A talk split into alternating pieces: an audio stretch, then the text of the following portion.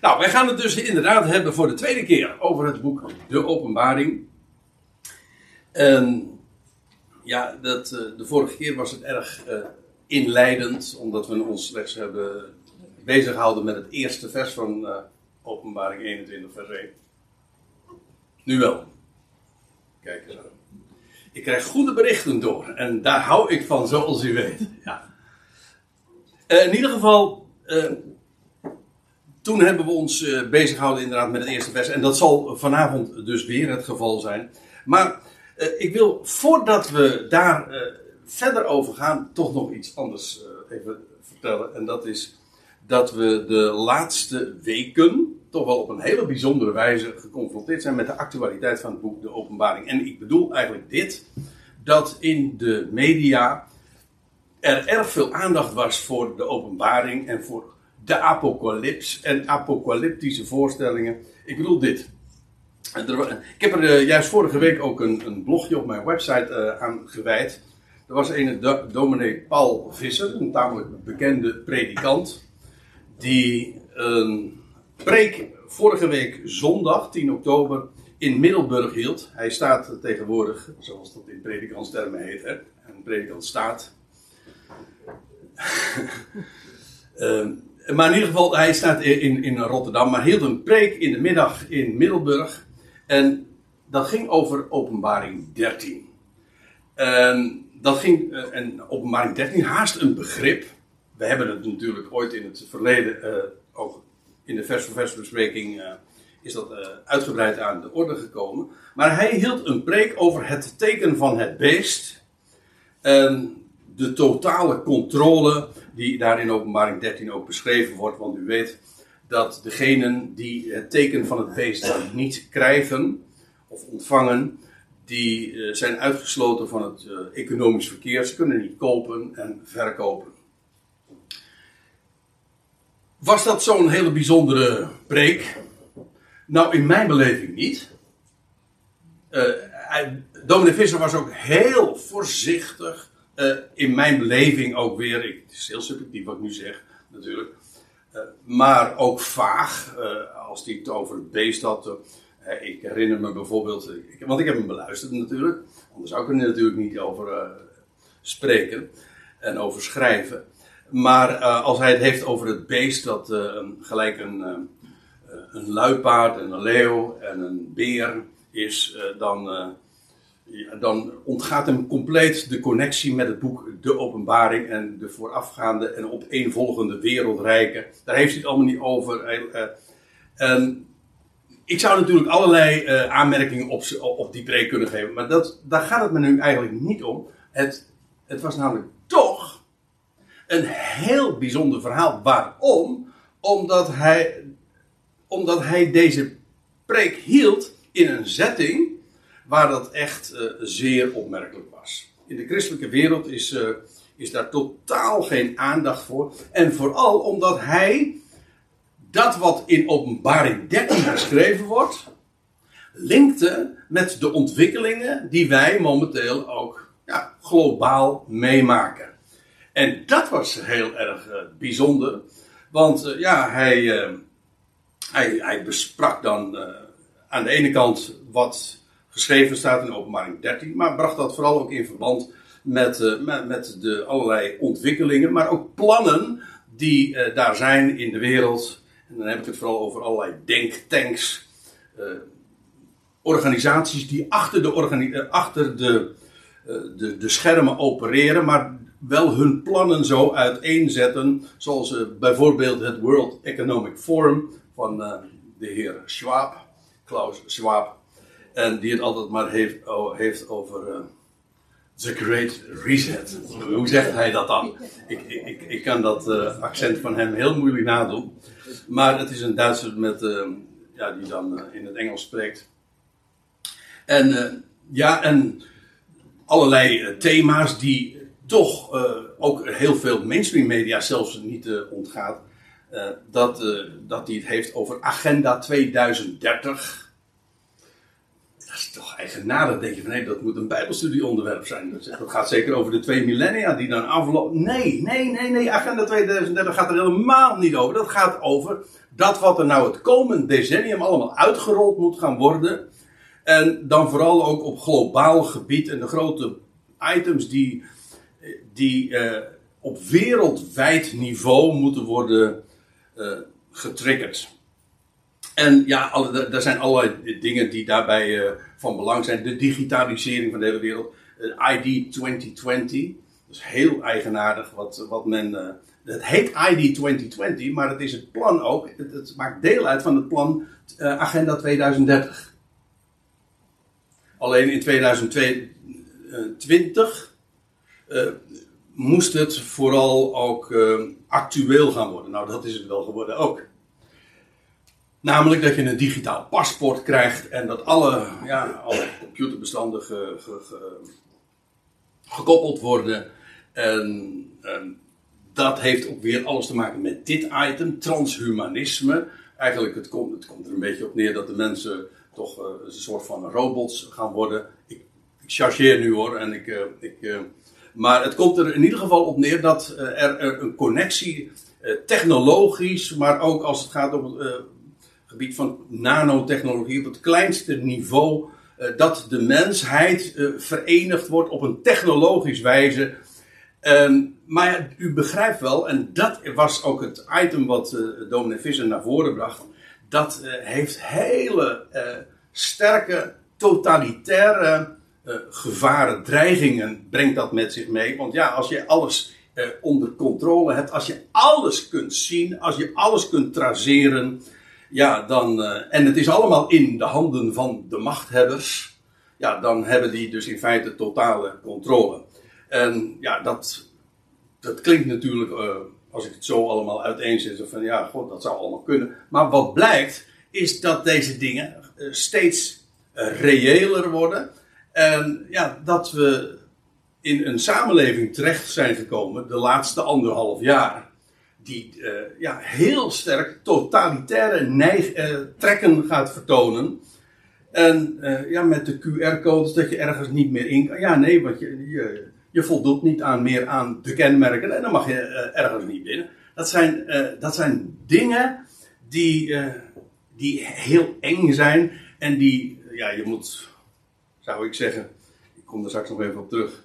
Je moet haast nog blind zijn als je niet ziet dat hier toch zeker omdat het ook globaal wordt uitgerold, dat uh, hier toch hele vreemde uh, fenomenen uh, spelen. En, en het was Donald Visser die op een vragende, voorzichtige wijze deze dingen koppelde. En zegt van, heeft dat misschien iets te maken met de tijd die gaat komen en die in, in, door Johannes ooit in de eerste eeuw al zijn opgetekend?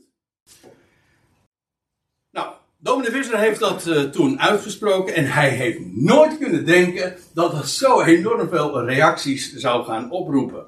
Want hij heeft wat over zich heen gekregen. Zat en die kon zich niet voorstellen dat wat er nu gaande is, dat dat iets te maken heeft met de tijd die in het boek de openbaring beschreven wordt en dat we daarheen op weg zijn. Ja, en ik, eh, juist vandaag las ik nog weer uh, iets uh, in het Nederlands Dagblad daarover.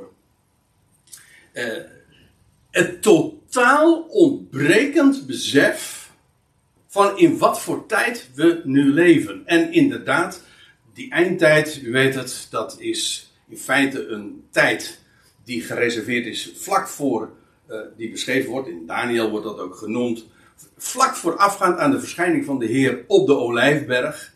Maar die tijd nadert gewoon. De hele Bijbelse chronologie wijst erop. Alle tekenen uh, die we zien in de wereld, die wijzen ook op het feit dat deze dingen gaan gebeuren. En waarachtig, uh, je kijkt uh, in de christelijke media en zo. Dat Visser, dat is maar een, een complottheorist. Zo heet dat dan, hè? Nee, geen terrorist, maar een theorist, een complottheorist. Want ja, eindtijd, hoezo met eind? Wat heeft dit met de eindtijd te, maken? Maar het hele verhaal is, laten we ons bezighouden met belangrijke onderwerpen zoals de LHBT en over het klimaat, weet je wel. Het loutere feit dat men daar druk mee is, vooral door het laatste, die klimaatverandering. Ik denk van, als je zou weten wat er in het boek Openbaring beschreven staat, en de dingen die, die daar gebeuren, lees wat er, gebeurt, eh, wat er plaatsvindt eh, onder de diverse bazuinen. Dat zijn dan toch de dingen die wereldwijd zich gaan voltrekken. Nou, als dat binnen, binnen afzienbare tijd, ik bedoel gewoon in, de, in een tijdsbestek van een aantal decennia, zich gaat voltrekken dan gaan we het nu toch niet hebben over CO2-uitstoot. Hè? Ik bedoel, dat is volstrekt ridicuul als je leest wat er gebeurt bij het tweede, derde, vierde bezuin. Maar als je denkt van ja, maar god, dat, dat komt eigenlijk nooit. Dat zal wel symbolisch bedoeld zijn. Dat moet je niet echt zo nemen zoals het er staat. Kortom, we slapen gewoon verder dan snap je dus ook niet de urgentie. En dus dan ga je met zulke, ja, ik noem het non-issues bezighouden. Dat, staat, dat gaat dan helemaal nergens over. Maar het, het, tekent wel uh, dat wat er, ja, in de Kijk, dat de wereld daar geen oog voor heeft, begrijp ik. Natuurlijk. Maar dat media, christelijke instellingen, die toch uh, zich zouden bezighouden met wat er in de Bijbel staat, dat is toch wat men pretendeert dat daar, die connectie zou je toch mogen leggen. Ze hebben er totaal geen één benul van. Verbaast je dat? Nou, eigenlijk niet als ik, het zo, als ik er zo over nadenk, want dat is precies ook een van de dingen die we hadden kunnen verwachten. En toch, en toch, het verbijstert me iedere keer weer, wel weer. Hoe is het mogelijk? Maar, eh, goed, laten we eventjes uh, ter zake komen. Het boek, de openbaring, dat is uh, toch wel een duidelijke zaak. Die wordt, dat wordt genoemd. Alleen wat men zegt van nee, ja, dat wat in de openbaring beschreven wordt, dat heeft volstrekt niks te maken met, met wat er nu speelt. En ja,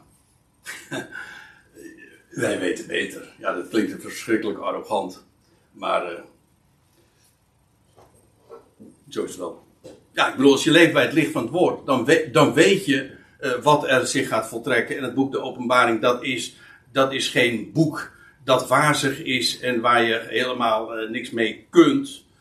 Integendeel, het is een openbaring. Het, en het vertelt ons dingen, het maakt ons dingen duidelijk. Namelijk, het, het bouwt voort op, dat wat er in de profetieën beschreven staat. En ja, het is, uh, het is dus niet een boek dat verhult, het openbaart. Ja, aan wie? Aan wie? Wel aan degene die er oor voor heeft en die oog heeft voor, voor dat wat er staat geschreven. En die ook daadwerkelijk bereid is dat serieus te nemen. Goed, nou dat eventjes dus uh, als het uh, gaat over de actualiteit van het boek De Openbaring in het algemeen. En nu dan eventjes weer, zoals dat in het Engels zo netjes heet, back to topic. Dat wil zeggen, we gaan weer even terug naar het onderwerp waar het werkelijk nu uh, voor vanavond ook over gaat. Nou, dan moet ik eerst nog eventjes terugblikken op wat we de vorige bij, Bijbelavond hebben vastgesteld. In de eerste plaats ben ik toen, omdat was de eerste avond na zo lange tijd, heb ik nog even een chronologische lijn neergezet over het boek uh, De Openbaring in het Algemeen. En ook een, een overzicht gegeven van de Ionen tot aan de Ion van de Ionen. Oh, nee. Die is niet goed. Dat moet zijn, uh, dat laatste is een meervoud. Uh, dat ga ik thuis nog eventjes corrigeren. Want die term, daar hebben we ons nog even mee bezig gehouden. Die wordt genoemd in Efeze 3, vers 21. In het laatste vers van het derde hoofdstuk van Efeze. En daar spreekt Paulus over. Tot in al de generaties van de Aion van de Ionen. Ja, dan in de MBG-vertaling, in de gewone standaard Bijbelvertaling, is dan altijd sprake van eeuwigheid. En al die onderscheidingen worden allemaal gewoon wegvertaald, helaas. Maar uh, dit is, uh, zoals er letterlijk ook beschreven staat. En het eigenaardige is dat juist in verband met die meest overtreffende aion, die dus nog gaat komen. Hè, want er zijn ionen uh, aan, ons, aan, aan de huidige ion vooraf gegaan. Er is sprake van de huidige ion, die loopt bijna op zijn eind. En dan heb je nog de toekomende aion, namelijk het millennium. En dan is dat, dan komt daar ook nog een aion. Uh, dat is de meest overtreffende, de aion van de aionen. Dat is dus een overtreffende rap, zoals de koning der koningen en het lied der liederen en het heilige der heiligen. De meest overtreffende aion in dit geval. Maar wat zo eigenaardig is, en daarom heb ik er toen ook even uh, wat, uh, wat nog meer bij stilgestaan, is dat er sprake is van tot in al de generaties van de aion van de aionen. Wat dus gewoon aangeeft dat de generaties tot in die aion doorgaan. Dat is wat er staat. En kijk, van de komende aion weten we de lengte, de tijdslengte. Ja, sterker nog, die uh, kennen we vooral onder de benaming het millennium, de duizend jaren. En daarvan meen ik te weten dat die duizend jaar duren. Ja, maar uh, van die laatste aion wordt niet een, uh, ja, er wordt geen tijd aangegeven. Maar er is toch een hele opmerkelijke aanwijzing dat uh, over de lengte van die, van dat laatste wereldtijdperk. Kijk, het is overtreffend in kwaliteit, ongetwijfeld. Maar het is ook overtreffend als het gaat om tijdslengte. Het, in tijdslengte overtreft overtreft het verre de ionen die, aan, uh, die daaraan vooraf gegaan zijn. En uh, in Psalm 105, vers 8, daar lees je over dat God zijn uh, verbond bevestigt. Voor de revo's onder ons, of in ieder geval met die achtergrond, die weten, die, die kennen die term wel. Hè, dat God zijn verbond bevestigt tot in het duizendste geslacht. En nou, als we er even van uitgaan dat zo hebben we die rekensom. Ik doe het nu weer heel kort weg, maar ik vind het toch van belang om het nog eventjes uh, op een rijtje te zetten. Als je er even van uitgaat dat een generatie in de Bijbel 40 jaar duurt, er is heel veel voor te zeggen. Je leest in Psalm 95, vers 10, dat God zegt van dit geslacht uh, zal in de woestijn omkomen gedurende deze 40 jaar. Dus daarom, wordt die, daarom wordt het ook, was het 40 jaar, want die hele, dat, die hele generatie zou daar in de woestijn dan omkomen. Dus uh, ja, een generatie is dan 40 jaar. Nou, als je dan uitgaat dan, uh, van, van en, en, je rekent vanaf Abraham tot nu toe, ja, dat zijn 4000 jaren, dat zijn dus ongeveer 100 generaties. Maar u, u, voelt hem nu wel aankomen. Dan is duizend generaties heel erg lang hoor. Want ja, dan komt dan ook nog het millennium dat aanstaande is. Nou, dat is dus uh, duizend jaar en dat zijn dan 25 generaties. Maar dat betekent dat de aion die daarop volgt, de aion van de aionen, dat er dan nog ervan uitgaande dat God zijn verbond bevestigt tot in het duizendste geslacht, en een geslacht is 40 jaar, dan betekent dat er dan nog 875 generaties volgen. Mooi, hoor ik u denken. Dat is wat. En natuurlijk kun je er onderuit komen door te zeggen van ja, maar dat, het duizendste geslacht, dat is, moet je symbolisch nemen. Uh, ja, hoezo? Waarom niet gewoon nemen zoals er staat? En, uh, en u zegt van ja, maar één aanwijzing vind ik een, uh, vind ik een beetje weinig. Dat op zich, daar vind ik wel wat voor te zeggen, want iets staat vast bij twee of drie getuigen. Maar één aanwijzing is altijd toch nog meer dan geen aanwijzing.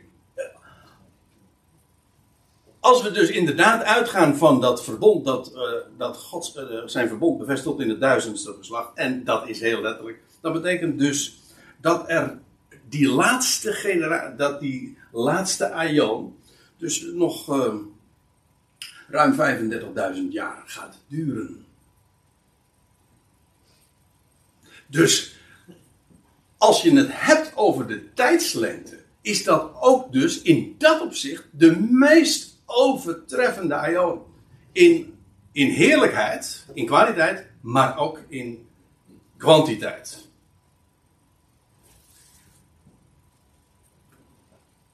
Dan heb ik er trouwens nog één, die heb ik de vorige keer niet genoemd. Uh, tot zover dus even de samenvatting van wat ik de vorige keer heb gezegd. Maar Uh, dat is deze term.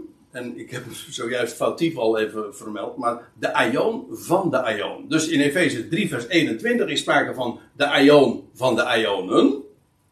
Ik zei al, in de gangbare vertaling is het, is het een, plat gezegd, een zootje. Men heeft alles op één hoop gegooid. Alle verschillende termen die daarvoor bestaan, die heeft men allemaal wegvertaald.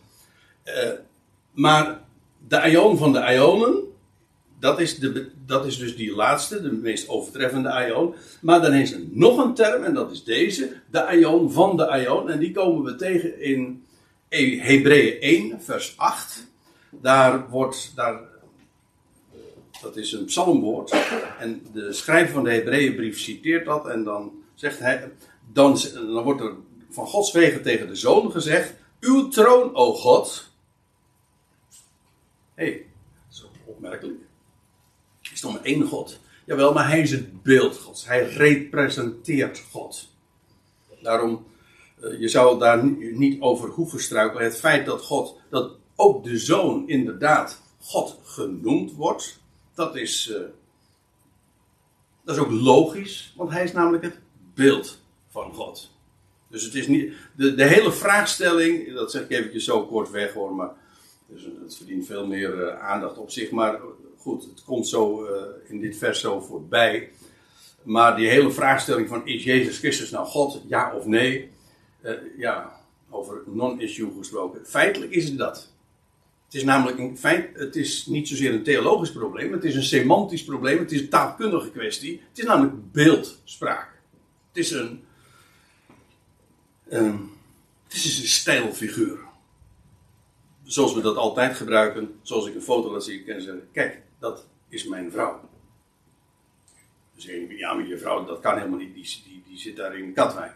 Ja, maar dat representeert het ander. Kijk, en ook van de zoon lees je inderdaad dat hij wordt aangesproken als God. Omdat hij namelijk het beeld van God is. Oké, dat moet eventjes uh, kort ter, uh, als zijdelingse opmerking. Het gaat me natuurlijk om die vetgedrukte term. Want er staat er, uw troon, wordt er tegen de zoon gezegd, is tot in de aion van de aion. Ja, in de Statenvertaling, in de NBG-vertaling en ook in de NBV-vertaling. Vermoedelijk ook in de NBV 21, want die staat, bestaat al sinds vorige week, geloof ik. Uh, staat er gewoon in alle eeuwigheid. Nou, ik kan u dit vertellen, er staat helemaal geen alle eeuwigheid. Het woordje allen staat er helemaal niet. En uh, er staat twee keer een aion. Dat staat er wel. En de, wat is daarvan overgebleven in deze vertaling? Moet je nagaan? Alle, alle gangbare vertalingen zeggen dit, alle eeuwigheid. Alle staat er niet, eeuwigheid is er niet, wordt niet genoemd. Er wordt gesproken twee keer over Aion. En wel uh, de Aion van de Aion. Dus het, is, het getuigt van zoveel oneerbiedigheid ten opzichte van de tekst.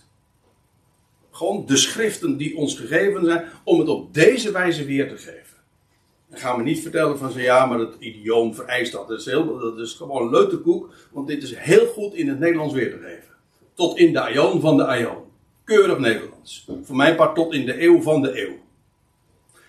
Maar nu even dat andere, want die, uh, die term, tot in de aion van de aion, uh, dat wil zeggen dat de aion de andere aion overtreft. Hè? als je zegt de aion van de aionen, dan wil zeggen de aion overtreft de andere aionen. Als ik zeg de koning van de koningen, dan wil dat zeggen die koning overtreft alle andere koningen. In dit geval is het niet uh, de aion van de aionen, maar de aion van de aion. Dat wil zeggen dat deze aion die, die aion overtreft. En ja, dat is ook uh, dan heel logisch, want ik applaudisseer. Het is echt heel moeilijk. Ja, de, de term is niet, is niet moeilijk. Hè? Over, overtreffend eh, ten opzichte van de voorgaande aion, het millennium. Want het millennium, dat is de komende Want die, ja, dat is ook nog eigenaardig. Want de aionen die nog gaan komen, die worden heel dikwijls, dit is een unieke term. Net zo goed als die eh, uit Efeze 3 vers 21. Dat is ook een unieke term. Maar een term die heel dikwijls genoemd wordt, dat is tot in de ionen van de ionen. Die wordt heel vaak gebruikt. Heel vaak. En dat betekent dat er nog ionen gaan komen, wereldtijdperken, die de, alle voorgaande zal overtreffen. En dat betekent dus dat de komende ionen, bent u er nog, overtreffend zijn. Waarbij de laatste ion de voorgaande ion nog zal overtreffen. Dus het is, die laatste ion is de ion van de ionen, want de meest overtreffende. Maar het is ook de ion van de ion, want hij overtreft ook de voorgaande ion, die ook al overtreffend was. Ziet u hoe precies de schrift daarin is? En hoe ontzettend nauwkeurig. En hier wordt gezegd, ja, uh, tegen de zoon, uw troon is tot in de aion van de aion. Dus ook in die laatste, meest overtreffende aion. Zal hij zijn troon nog hebben. Dat is wat er staat. Dus het hele verhaal van. Ja, maar in die laatste aion regeert Christus uh, niet meer. Want dat, vertaal, dat, uh, dat is een verklaring die zo dikwijls gegeven wordt. Als, als Paulus in 1 Corinthië 15 zegt van hij moet heersen totdat totdat hij de dood niet gedaan zal hebben, dan zeggen ze ja, dat, is, uh, dat gaat dan over het millennium en, en daarna regeert hij niet meer. Wat in geen enkel opzicht klopt, want A, daar is in die laatste eeuw is er daar nog de dood. B, Christus regeert nog. Dat staat in openbaring 22 vers 5. Je leest ook nog over de troon van het lam zodat die verklaring van dat Christus daar niet meer zou regeren, of dat, daar zijn, dat hij daar zijn troon niet meer zou hebben, van geen kant klopt. In die aion, tot in die aion, zal hij inderdaad zijn troon hebben. En eh, dat betekent trouwens ook dat in die aion ook nog God niet alles is in allen. Want dat is pas wanneer hij zijn troon, eh, wanneer hij eh, de heerschappij over zal dragen eh, en terug zal geven aan zijn God en Vader die hem alles heeft gegeven. En pas dan is de dood er niet gedaan, oftewel allen zijn levend gemaakt en dan wordt God alles in allen. Dat is dus nog niet in die aion. Zelfs niet in die aion. Ja, God heeft nog heel wat op het programma, dat blijkt maar weer. Niet alleen maar als het gaat om allemaal programmapunten, maar ik bedoel, het programma is nog zo. Het, het duurt nog zo'n tijd. Voordat dat allemaal zo ver is en zijn beslag krijgt. Moet wel even geduld hebben. Maar dat is ook niet moeilijk. Want die uh, laatste eonen zijn zo geweldig uh, in, in heerlijkheid. Nou ja, ik, weet u, ik vind het eigenlijk ook uh, zo boeiend om nou dit laatste, dit laatste seizoen, maar in ieder geval dit seizoen, uh, ons uh, daar eens mee bezig te houden. Want ja, we hebben ons ook uh, seizoenenlang bezig gehouden met het einde van deze aion. of bijbelstudies over, over het millennium, wat de schrift daarover zegt. Maar die laatste aion, dat is voor velen een, eigenlijk gewoon een blinde vlek. En het verdient veel meer aandacht, als u het mij vraagt. Want het is de meest overtreffende. En dan zou je het meest overtreffende het minste aandacht geven. Dat is ook overdreven, dat is waar. maar uh, dat, uh, dat zijn niet de verhoudingen. Het meest overtreffende, dat zou je ook daadwerkelijk die aandacht en waardering geven, die het werkelijk ook verdient. Uw troon is tot in de aion van de aion en de scepter van de rechtmatigheid. Dat is de scepter van uw koninkrijk. Waarmee ook dus gezegd is dat die, de heerschappij gedurende die aion een, een, een rechte is, zuiver en ook daadwerkelijk uh, een, koning, een koninkrijk zal zijn. Uh, ja, ook in contrast met ja, wat wij kennen. Wat, wij kennen geen rechten. Dat is het grote probleem van, van deze boze Ayan. Alles is krom. Alles is krom. En als het recht is, dan wordt het wel krom gemaakt. Ja, we, lachen erom. Om, waarom lachen we erom? Omdat we weten van nou, het komt toch wel goed. Daarom kun, je, daarom kun je er ook wel om lachen. Je weet van nou, wacht maar.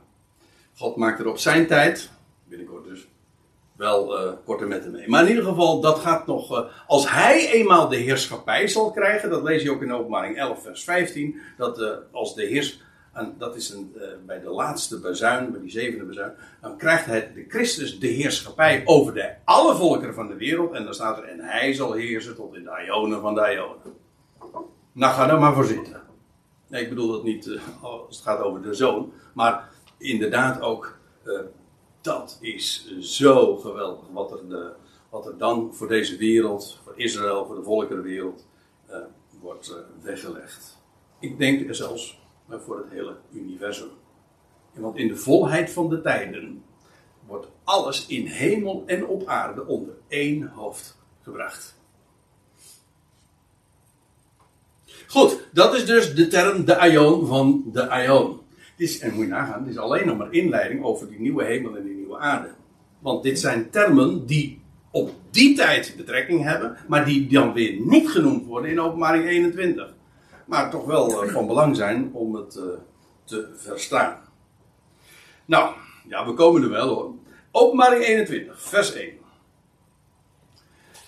Dan staat dat Johannes zegt: En ik nam waar een nieuwe hemel en een nieuwe aarde. En eigenlijk is hier weer de cirkel rond. Ik bedoel, eigenlijk vrij letterlijk zelfs, want uh, hoe was het ook alweer? De Bijbel begint met in, in den beginnen schiep God de hemelen en de aarde. Daar begint het mee. En nu kom je aan het einde van de Bijbel, in openbaring 21 vers 1. Ik zag een nieuwe hemel en een nieuwe aarde. Maar, voordat we daar nou mee verder gaan, moeten we dan toch weer terug gaan bladeren. Want, als Johannes dit zo vaststelt, ja, met recht constateert, hij ziet dat, hij zegt, ik nam waar, een nieuwe hemel en een nieuwe aarde. Dit refereert ook weer, zoals eigenlijk alles in het boek de openbaring, aan de profetie, aan de Hebreeuwse profeten. En de term een nieuwe hemel en een nieuwe aarde komen we twee keer tegen in het boek Jezaja. In feite is dat het platform. Je moet, als je het hebt over de nieuwe hemel en de nieuwe aarde, moet je niet beginnen bij openbaring 21. Maar moet je beginnen bij eh, de eerste vermelding. Dat is altijd van belang. want kijk, het boek De Openbaring, ook dat is eh, iets wat we natuurlijk in de loop van de, deze studieserie al zo vaak hebben vastgesteld en ja, ook benadrukt dat het boek De Openbaring het sluitstuk is van de profetie. Het borduurt voort op en het is ook gebouwd op dat wat uh, de profeten allemaal hadden gezegd. En uh, ja, nog zo helder voor de geest staat mij wat ik in de wat ik toen besproken heb in Openbaring over openbaring 17 en 18, over Babylon. Het is één grote verzameling van verwijzingen naar wat we lezen in Jezaja, in Jeremia. Noem maar op. Voortdurend wordt er gerefereerd aan wat de Hebreeuwse profeten al hadden gezegd. En dat moet je eerst weten. En als je daarvan op de hoogte bent, alleen dan zul je zicht kunnen hebben op, op het boek De Openbaring. En dan begrijp je trouwens ook meteen, en dat, zeg ik, dat bedoel ik niet snerend, maar uh, van Calvijn, uh, van Calvijn weten we dat hij ze heeft, die heeft heel veel bijbelcommentaren geschreven, maar die, die waagde zich niet aan het boek De Openbaring, want dat begreep hij niet. En is heel logisch, want ja, de wijze waarop hij bijvoorbeeld de, de, de Hebreeuwse profeten benadert, dat is, kijk maar eens een keertje in de kanttekeningen van de Statenvertaling. Dat is heel Calvinistische, Calvinistische verklaring, boeken, kanttekeningen. En uh, kijk daar maar eens een keertje wat, wat zij zeggen over, over, over, over Zacharia, over Jezaja. En, uh, en als er dan uh, de, de tijd beschreven wordt dat Jeruzalem hersteld wordt en dan staat er altijd gewoon, ja, dit zal op een of andere wijze in beeldrijke taal spreken van de, de glorie van de kerk in de hemel. Of zoiets. Kortom, het wordt, al, alles wat uh, concreet gezegd wordt over, over Israël, over Jeruzalem, over de plaatsnamen en over de volkeren en over het land. Uh, dat wordt allemaal wegverklaard, vergeestelijkt. Ik, er is niks geestelijks aan, maar zo heet dat dan. en men verklaart het weg. Ja, dan begrijp je dus niks van, ook van het boek Openbaring. Want dat, is, dat wordt juist geacht een, de bekroning te zijn van wat de profeten hebben gezegd. Als je dus wegverklaart wat de profeten hebben gezegd, zul je dus per definitie blind zijn voor de betekenis van het boek Openbaring. Dat is, dat is logisch. Dat, kan, kun je nooit begrijpen. En hier is dat ook van groot belang. Eerst moet je weten wat de, de Hebreeuwse profeten hebben gezegd over de nieuwe hemel en de nieuwe aarde. Pas dan gaan we ons bezighouden met wat, uh, de, wat Johannes daar als laatste, want het is een sluitstuk hè, van de profetie, uh, over heeft gezegd. En ja, dan gaan we dus naar Jezaja toe. En dit is spannend. Ja, want uh, ik ga u uh, meenemen eerst naar Jezaja 65. Dat is de eerste vermelding. En de, de vertaling die u hier ziet, die is dus gebaseerd op deze prachtige interlineair. En een uh, tamelijk letterlijke vertaling. En daar staat in vers 17 dan dit. Een van de laatste hoofdstukken van het boek Jezaja. En dan staat er dit. Want zie, ik, zet, ik schep nieuwe hemelen en een nieuwe aarde. Hier wordt God dus sprekend, God zelf sprekend ingevoerd. God zelf is hier aan het woord. Zie, ik schep nieuwe hemelen en een nieuwe aarde. En aan de vroegere dingen zal niet meer worden herinnerd. En zal niemand in het hart opkomen. Wat dus niet betekent dat er niet meer. dat, het, uh, dat het geheugen gedelete is of zo. Dat, dat men dat niet meer zal weten. Het wordt nog eens een keertje uh, in die termen ook aangehaald, maar dat staat er echt niet. Er staat niet dat, er staat niet dat niemand dat meer weet. Er zal niet meer aan gedacht worden. Nee, maar dat is iets heel anders. Je leest. Het kan zijn dat deze dingen, dat, dat is de vorige keer ook al even opgemerkt, dat, dat blijf ik even vanaf. Maar uh, dat weet ik dus niet meer, hè. Ja. uh, maar ja, zo gaat het als je ouder wordt, dan vergeet je wel eens uh, dingen. Maar je leest in, ehm, in, in verband met de zwangerschap, nee, de bevalling van een vrouw, je leest het in, in Johannes 15, 16, dat een, een vrouw die, die vergeet haar barensnood, de, alle, de pijn van de bevalling, als eenmaal het kind, als het kind in de, in, in de armen heeft. Daar denk, ze denkt dan niet meer aan de pijn die eraan vooraf gegaan is. Niet omdat ze de pijn dan vergeten is, maar gewoon omdat de, de pijn overroeld wordt door de vreugde die, uh, die ze inmiddels heeft, uh, waarom ze het allemaal heeft doorstaan, namelijk door uh, het kind dat ze ter wereld heeft gebracht. En dat betekent dus niet dat het geheugen mankement vertoont, dat men het niet meer weet. Nee, er wordt niet meer aan gedacht, omdat er zoveel meer voor in de plaats is gekomen. En dat is wat hier uh, ook aan de orde is. Aan de vroegere dingen zal niet meer worden herinnerd. Nee, natuurlijk niet. Er is dat wat er dan zal zijn, wat God dan aan het licht zal brengen en zal creëren, ja, dat zal al het voorgaande doen verbleken. En daar, zal, daar zullen uh, daar zal men elkaar dan ook niet meer aan herinneren en zal niemand meer in het hart opkomen. Ja, dit is dus de eerste keer dat sprake is van de nieuwe hemel en nieuwe aarde. En het wordt dan ook vervolgens beschreven. Want staat er, wees opgetogen en jubelt in de, ja, de toekomst der toekomst. Dus, dus eigenlijk ook weer zo'n eigenaardige overtreffende trap. Typisch Hebraïsme, maar eh, het is de van, van de toekomende dingen is dit het meest toekomende. Nee, nee dat, zo, kan je het niet, zo kan je het niet zeggen. Het is, uh, het is de meest overtreffende toekomst, dat is het idee. Uh, want uh, jubelt daarover, die, en jubelt in de toekomst, de toekomst, die ik schep. Want zie, ik schep Jeruzalem tot jubel en haar volk tot opgetogenheid. het gaat hier natuurlijk over, uh, over die, die, die, geweldige tijd die dan gaat aanbreken van de nieuwe hemel en de nieuwe aarde. En ook over wat, wat God met Jeruzalem doet. Ik moet er even iets bij zeggen. Meestal, of ook voor degenen die, uh, die nauw acht geven op de profetie en uh, geneigd zijn om dat heel letterlijk te lezen, die verklaren dit meestal al van ja, dit vers gaat over de nieuwe hemel en de nieuwe aarde, maar de rest zal wel gaan over het millennium. En ik heb daar altijd uh, moeite mee gehad. Om dat op die manier te verklaren. Want de tekst zelf geeft geen aanleiding daartoe. Er wordt gesproken over de nieuwe, een nieuwe hemel en een nieuwe aarde. En en wat, uh, wat God dan zal doen, het is de, meest, de toekomst der toekomst. Het sluit ook dus weer aan bij die aion van de aion. En, uh, en dan staat er in vers 19.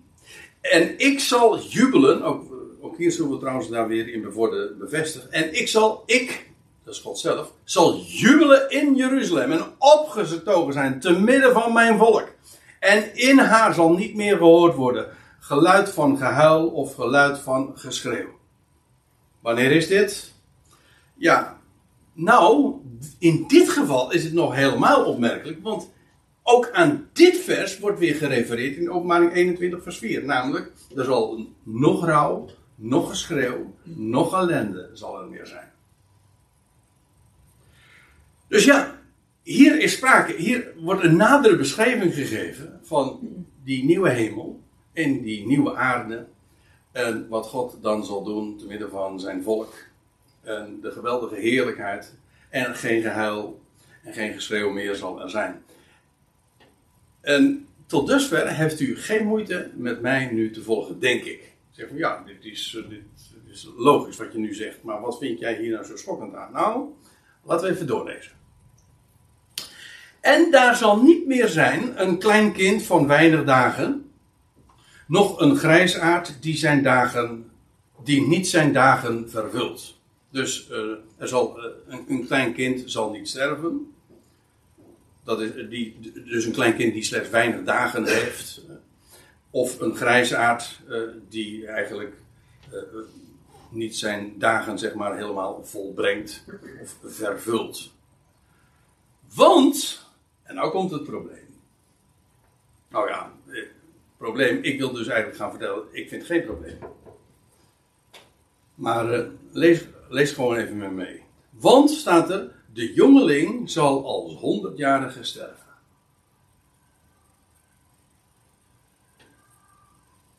Nou, ja, uh, nou dus hangt er een beetje vanaf hoe u hier nu zit. En, kijk, als je helemaal niks van de Bijbelse profetie weet en, en je leest zoiets.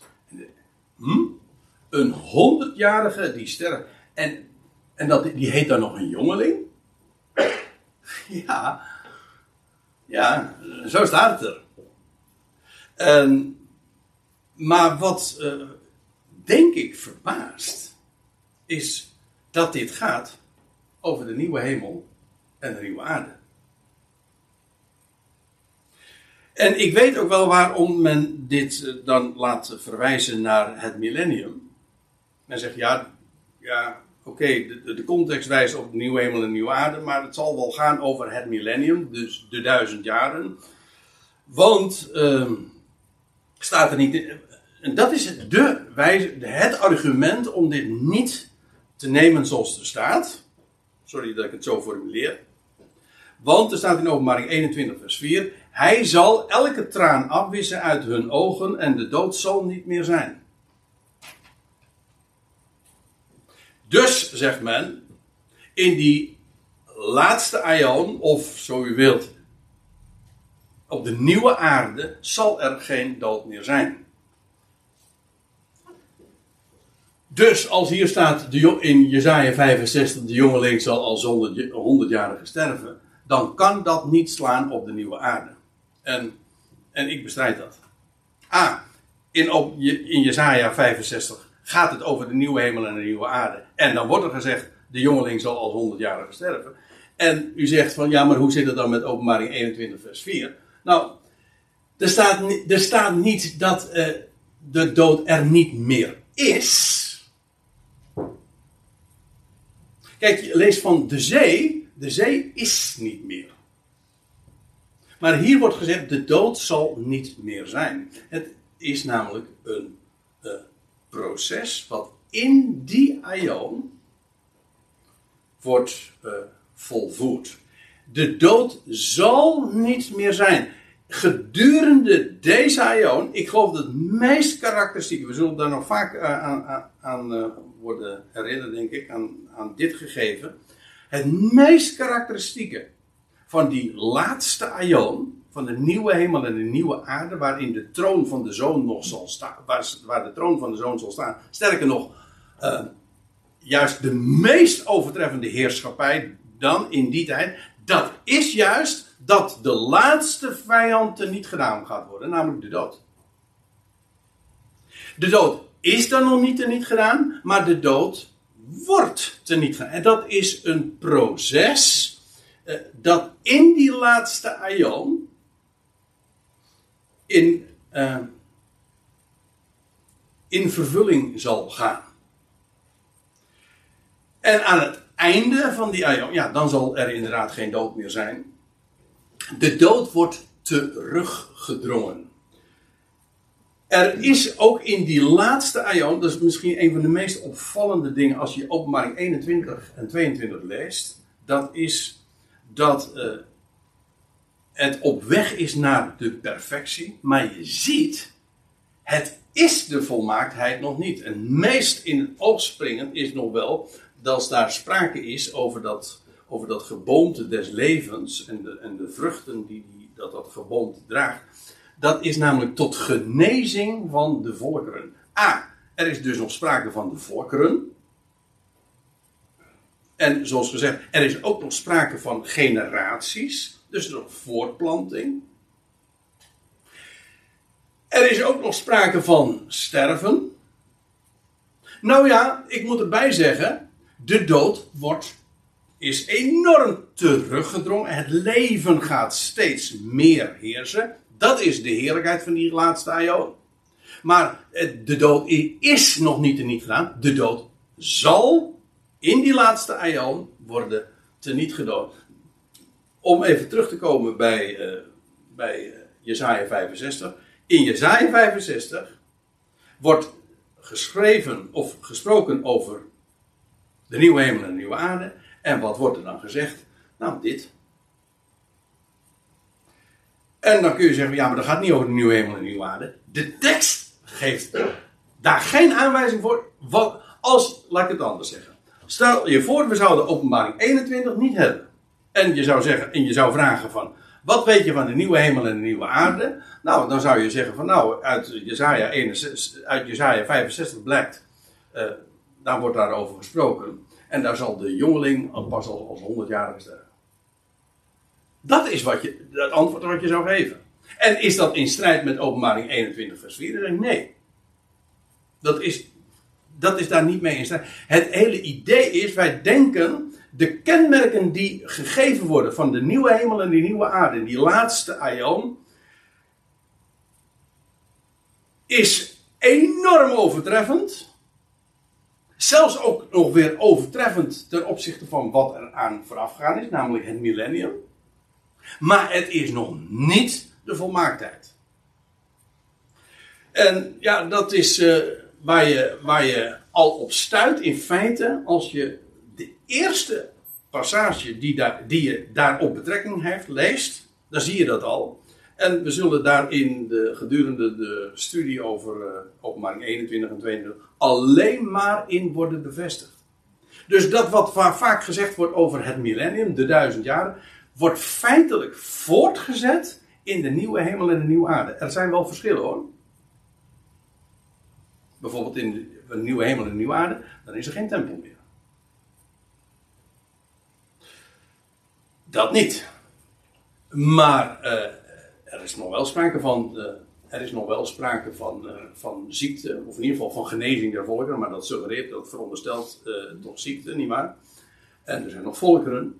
En goed, Jezaja 65, de jongeling zal als honderdjarige sterven en de zondaar zal als honderdjarige te licht worden bevonden. Dus nog iets. Hier weer zo'n vraag. Hè? Op de nieuwe aarde? Ja.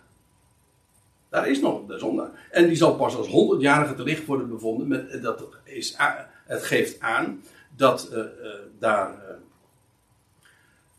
traag wordt ingegrepen zal, pas als honderdjarige te licht worden bevonden. Gedurende die nieuwe hemel en de nieuwe aarde, die laatste aion, uh, is, uh, is een weg naar de volmaaktheid. Dat er geen dood meer zal zijn, uiteindelijk. Maar uh, het traject daar naartoe is dat nog niet vervuld. En dan staat er nog in Jezaja 65, en ze zullen huizen bouwen en die bewonen en wijngaarden planten en de vrucht daarvan eten. Dit is heel concreet, hè? Dit is heel aards ook wat hier beschreven wordt. Een enorm. Uh, uh, een, ja, dit is paradijselijk. Zoals dat, zoals, uh, dat zal zijn op die nieuwe aarde.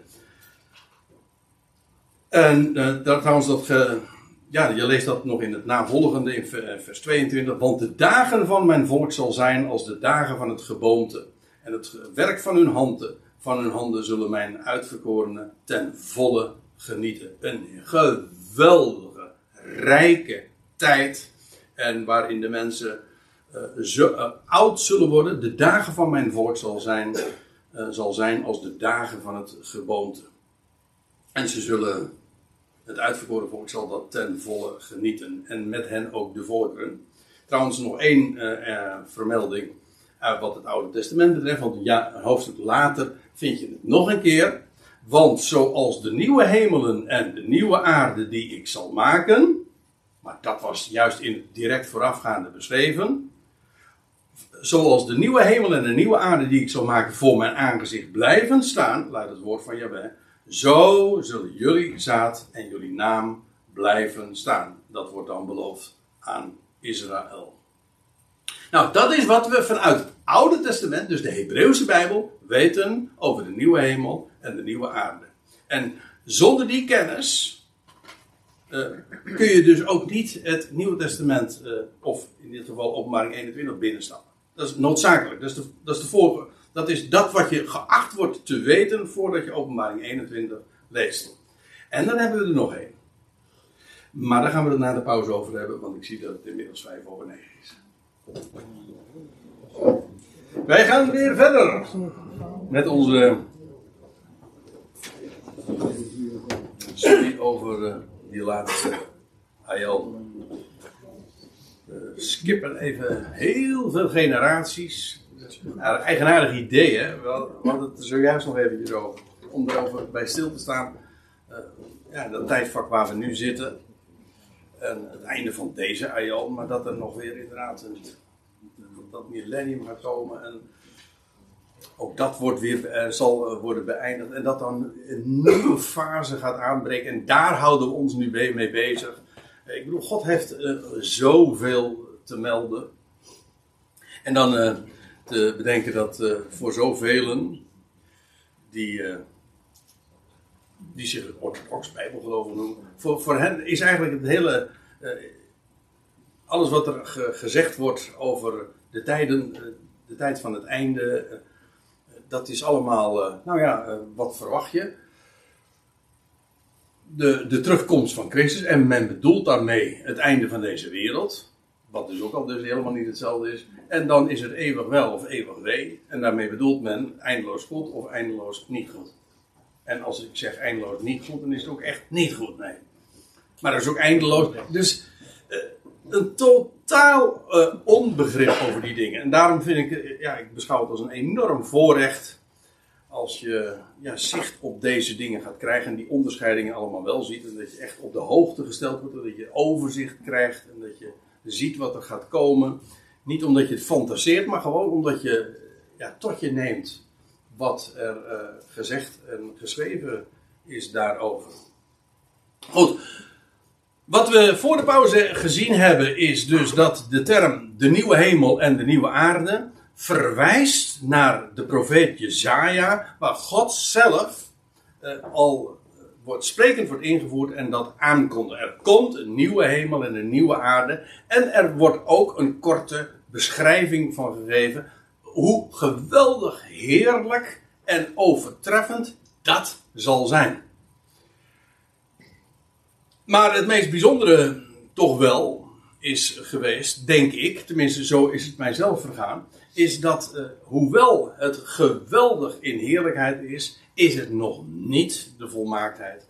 Uh, daar is nog inderdaad sprake van dood en ook van een zondaar. Hé, hey, waarvan akte. Dus uh, er, er is daar nog een proces af te leggen. Maar ja, als je eenmaal op dat spoor zit, dan zul je, als je eenmaal, als je openbaring 21, 22 verder leest en dat uh, gaat bestuderen, en dat gaan we dus dit, dit seizoen doen, dan zul je daar alleen maar in bevestigd worden. En daar ben ik toch ook uh, blij met, met, met, met deze aanvang. Gewoon eigenlijk, de toon is nu gezet. Als we het hebben over de nieuwe hemel en de nieuwe aarde.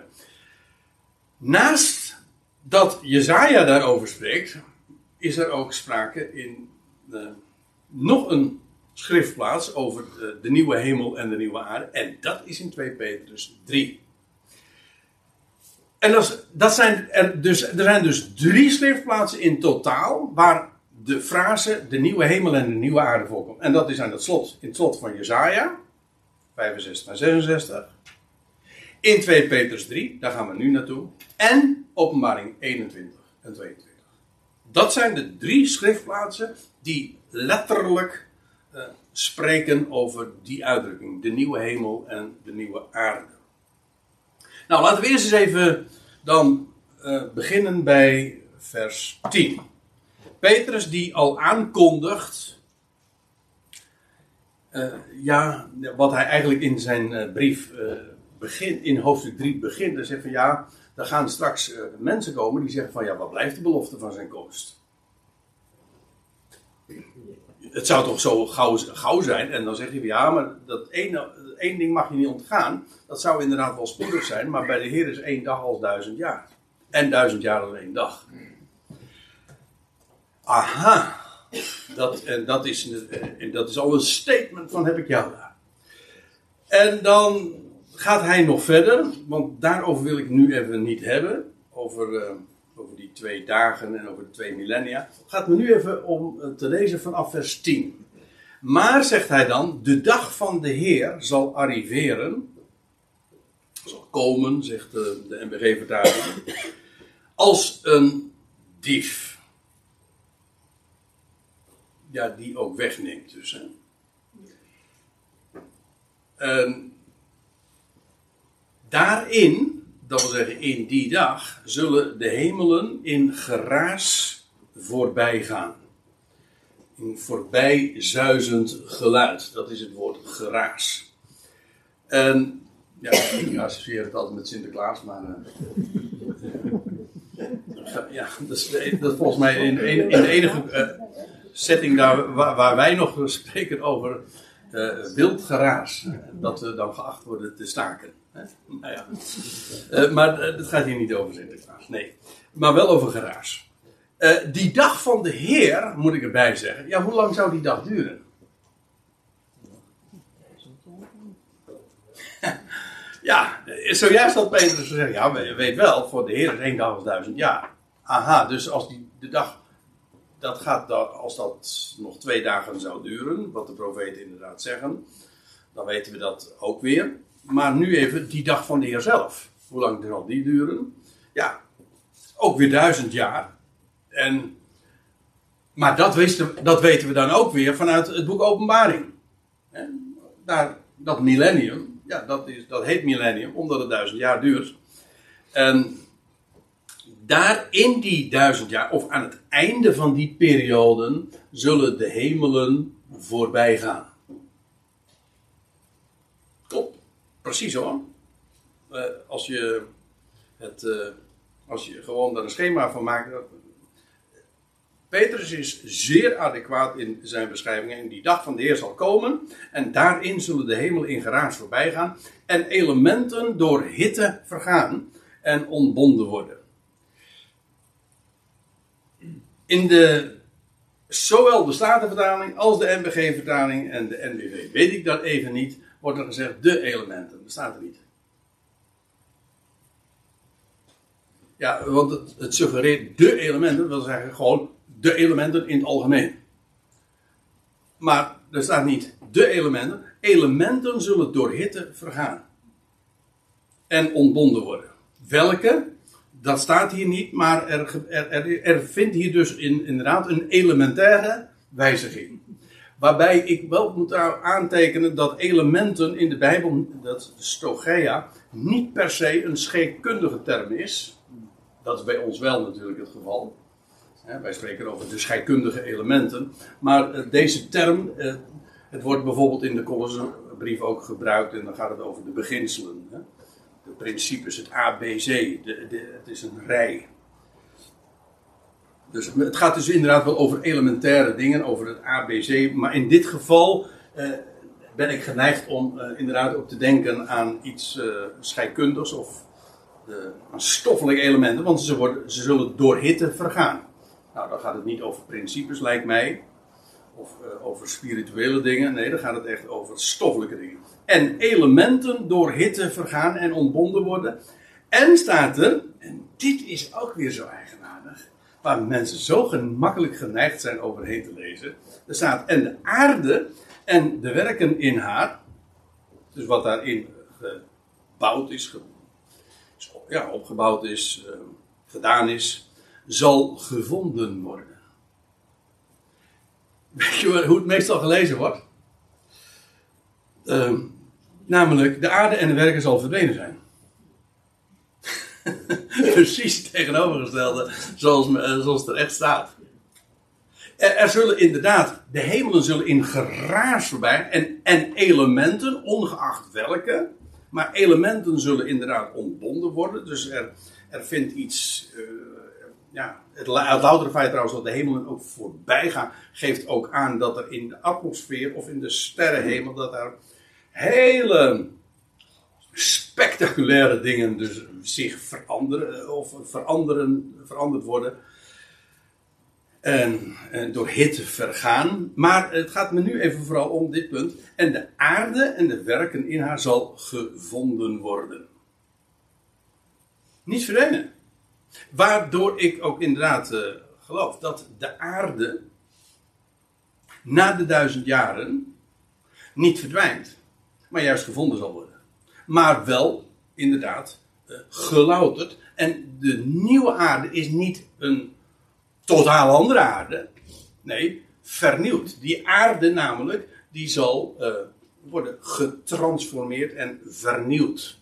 Het loutere feit dat hier dat zo staat, die zal gevonden worden, wijst mij, uh, wijst er uh, op dat de aarde in zijn huidige hoedanigheid dus voorbij gaat, maar getransformeerd zal worden en daardoor gevonden zal worden. En dat zal plaatsvinden, ja, aan het einde van, die, van de dag, namelijk van dat millennium, na de, of zo wilt, ja, aan het einde van, uh, van dat millennium. En dan zegt uh, Petrus er nog dit bij, daar al deze dingen zo ontbonden worden,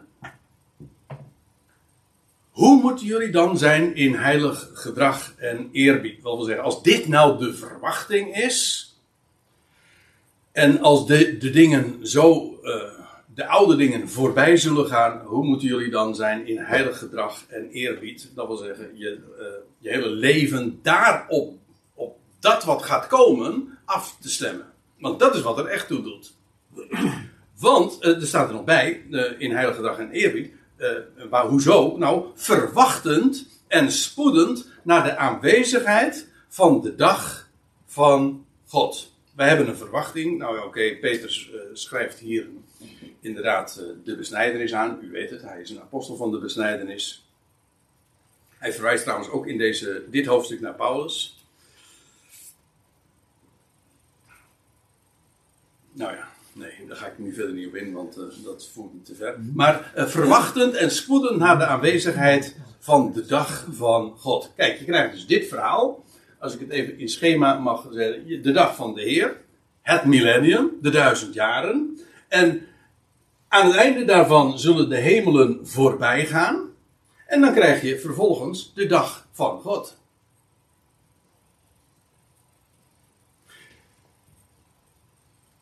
En dit is precies weer, uh, dit komt overeen met dat uh, andere lijstje, of die andere, dat andere schema wat ik u al eerder uh, liet zien. Of nou, dat was de vorige keer trouwens.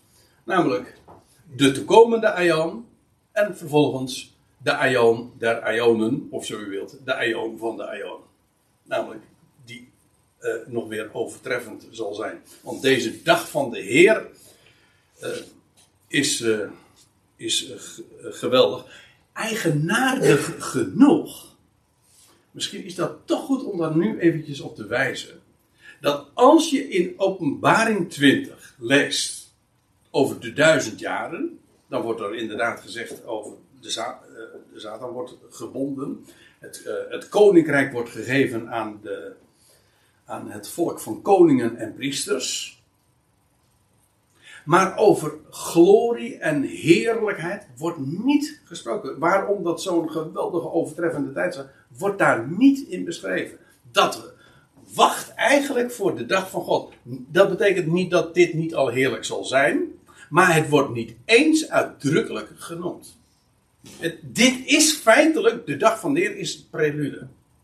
In feite moet daar dan ook nog heel wat gebeuren. Ik bedoel, aan het einde van die duizend jaar wordt ook Satan nog losgelaten. Dan krijg je ook nog het gericht, hè, de grote witte troon. Dat is allemaal hier tussen dus. Hè.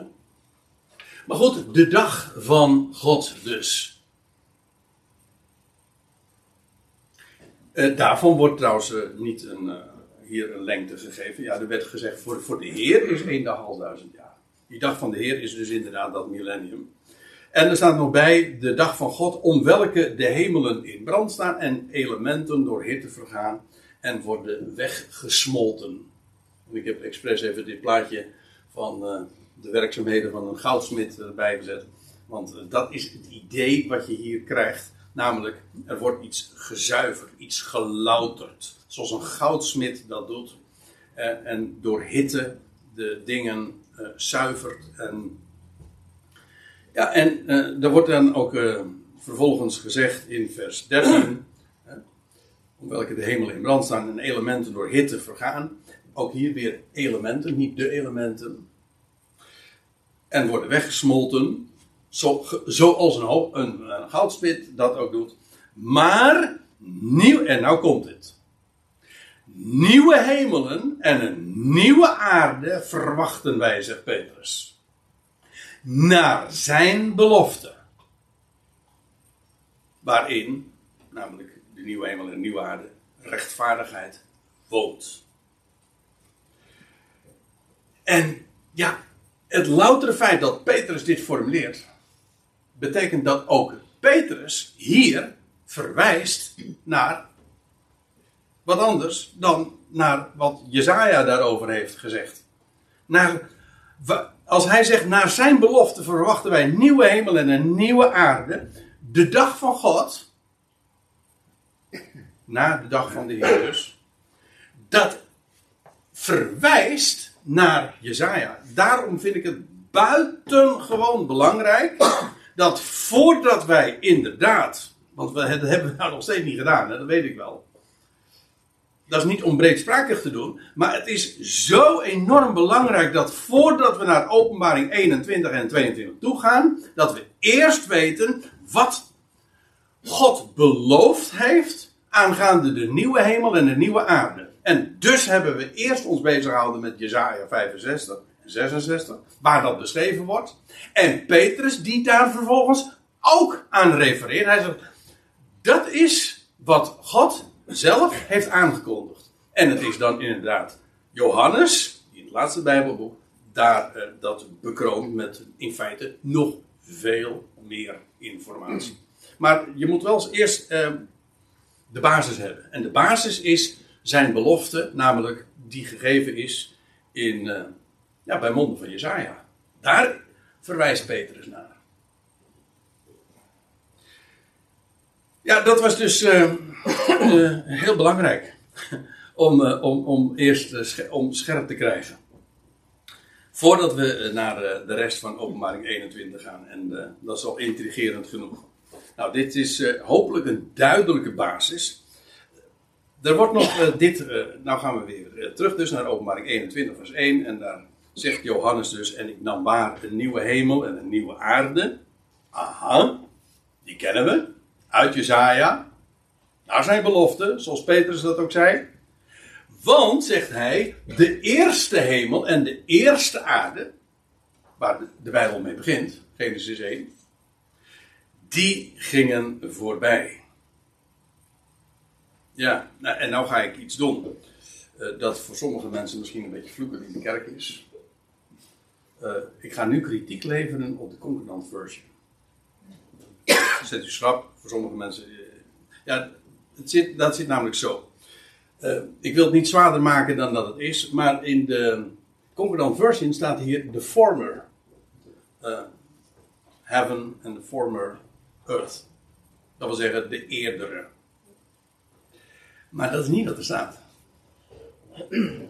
De, de, de, het staat niet eerder. Het is geen vergrotende trap. Maar het is een overtreffende trap. Er staat dus eerste. Het is niet de eerdere hemel en de eerdere aarde. Ik weet wel waarom dat zo. Uh, het is dat, dat nog dat ooit zo heeft weergegeven, dat heeft wel een reden. Maar dat is niet een taalkundige, maar dat is in feite een theologische. Dat is een verklaring namelijk dat dit eigenlijk de derde Eigenlijk zegt hij, dit is de derde uh, hemel. En de derde aarde. Er zijn ook, hij heeft ook, bijbelstudies over gegeven. En ja, ik heb er problemen mee. Om, om, de loutere feit, om het loutere feit dat dit ge, ge, hier gezegd wordt. Er is een nieuwe hemel en een nieuwe aarde. Want de eerste de eerste aarde, die gingen voorbij. En inderdaad, er wordt gesproken over eerste. En dat betekent dat die nieuwe niet een derde zijn, maar een tweede. Als u nou wil vragen, en als u zich nu afvraagt van maar uh, hoezo dan derde? Nou, dat ga ik nou ook verder niet uitleggen. Ik vind het namelijk eigenlijk ook niet zo interessant, want er staat namelijk heel. Het is gewoon namelijk, er staat hier eerste en niet eerdere. Die gingen voorbij. En, nou hebben we nog iets, en dit vindt, uh, vindt dit is ook altijd weer zo'n problematisch punt. Tenminste, voor sommige mensen. Zeker voor mensen die uh, in Katwijk aan zee wonen.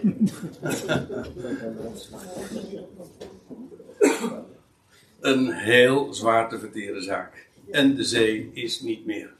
Dan is Katwijk dus niet meer Katwijk. Aan zee. Hè? Ja. Ze zeggen trouwens dat uh, over een tijdje is het Utrecht aan zee.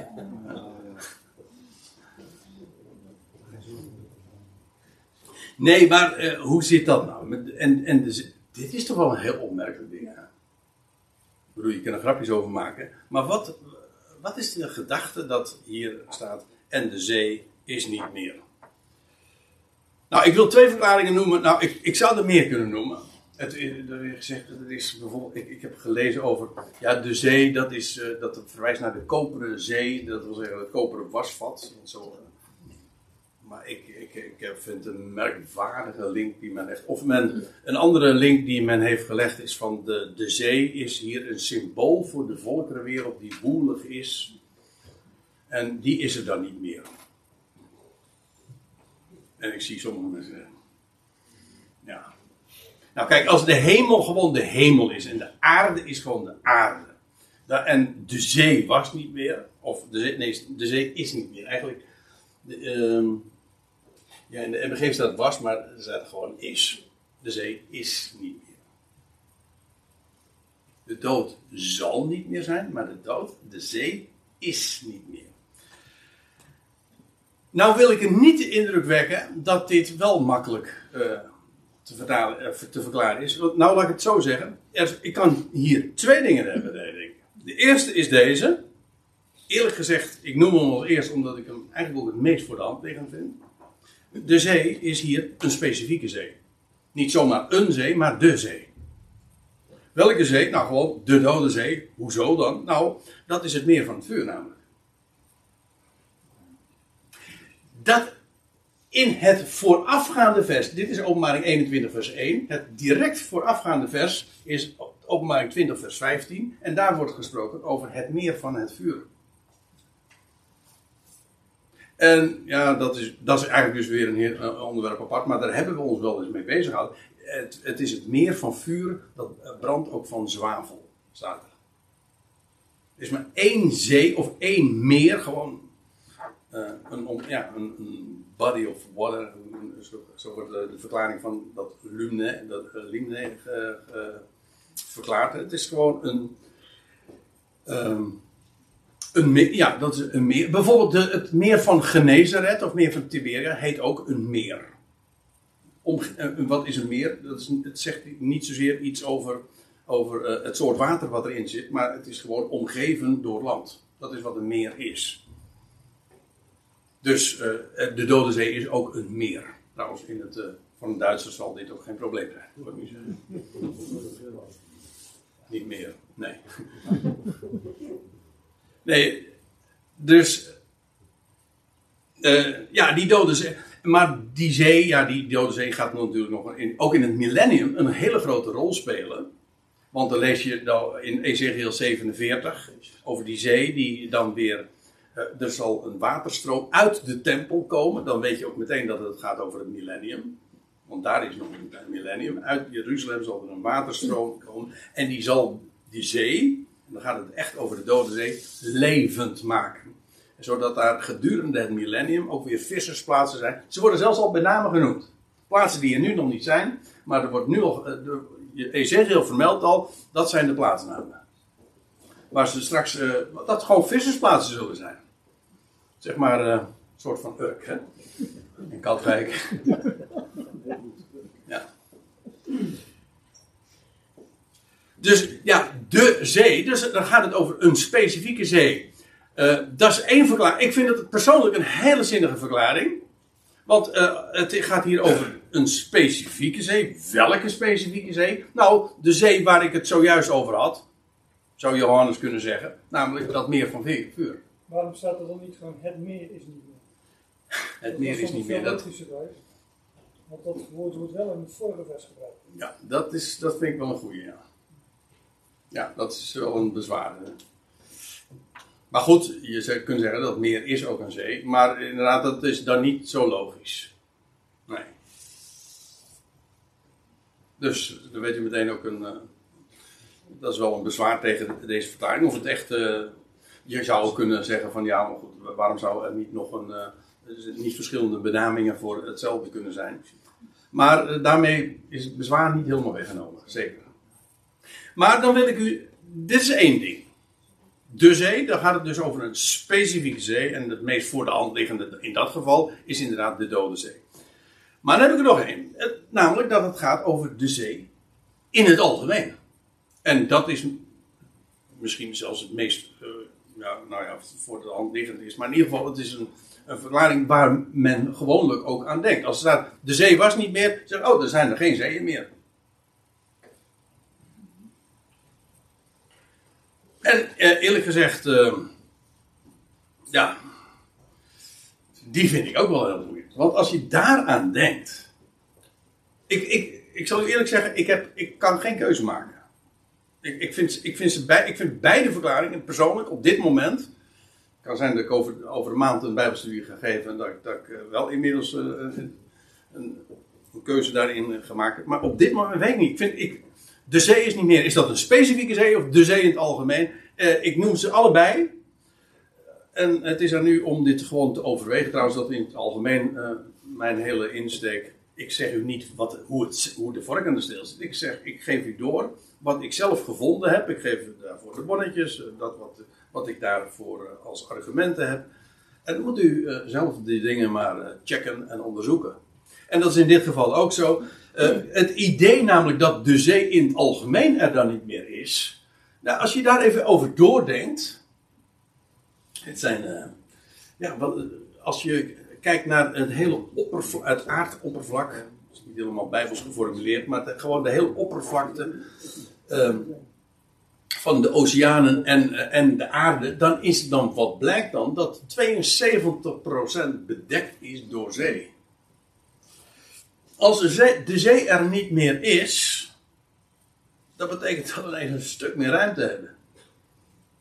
En ik kan me ook voorstellen, en dat pleit daar dus voor, dat die ruimte we dan ook gedurende die laatste eeuwen nog hard nodig hebben.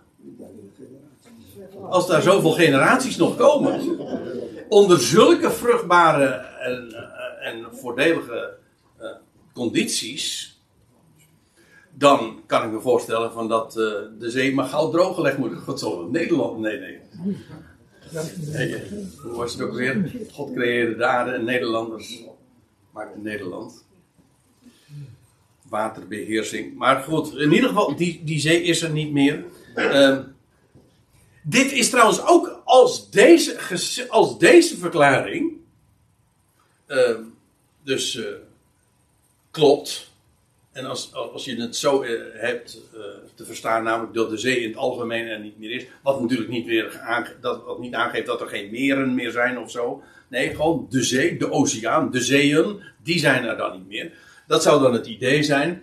En dat is zeker een verschil met het millennium, want daarvan lezen we heel expliciet dat er wel zeeën nog zijn. Ik ga u een paar voorbeelden geven in Psalm 72. Daar lees je hij, en dan gaat het over de zoon van David, Shalomo, de vredevorst. Het is, Psalm 72 is een psalm van Salomo, de zoon van David. Dat is heel veel zeggen natuurlijk. Want dan weet je meteen over wie het gaat. Maar de vredevorst. En dan staat er: Hij zal heersen van zee tot zee. En vanaf de rivier. De rivier. Ja, welke? Tot aan de einden der aarde. En de, en de einde der aarde is gewoon. U, weet het, hè? God noemde het droge aarde. En dat betekent dus dat op het moment dat je op zee bent uh, niet meer op aarde bent. De, het einde van de aarde is de kuststrook. Dus zo'n uh, hele logische uh, verklaring.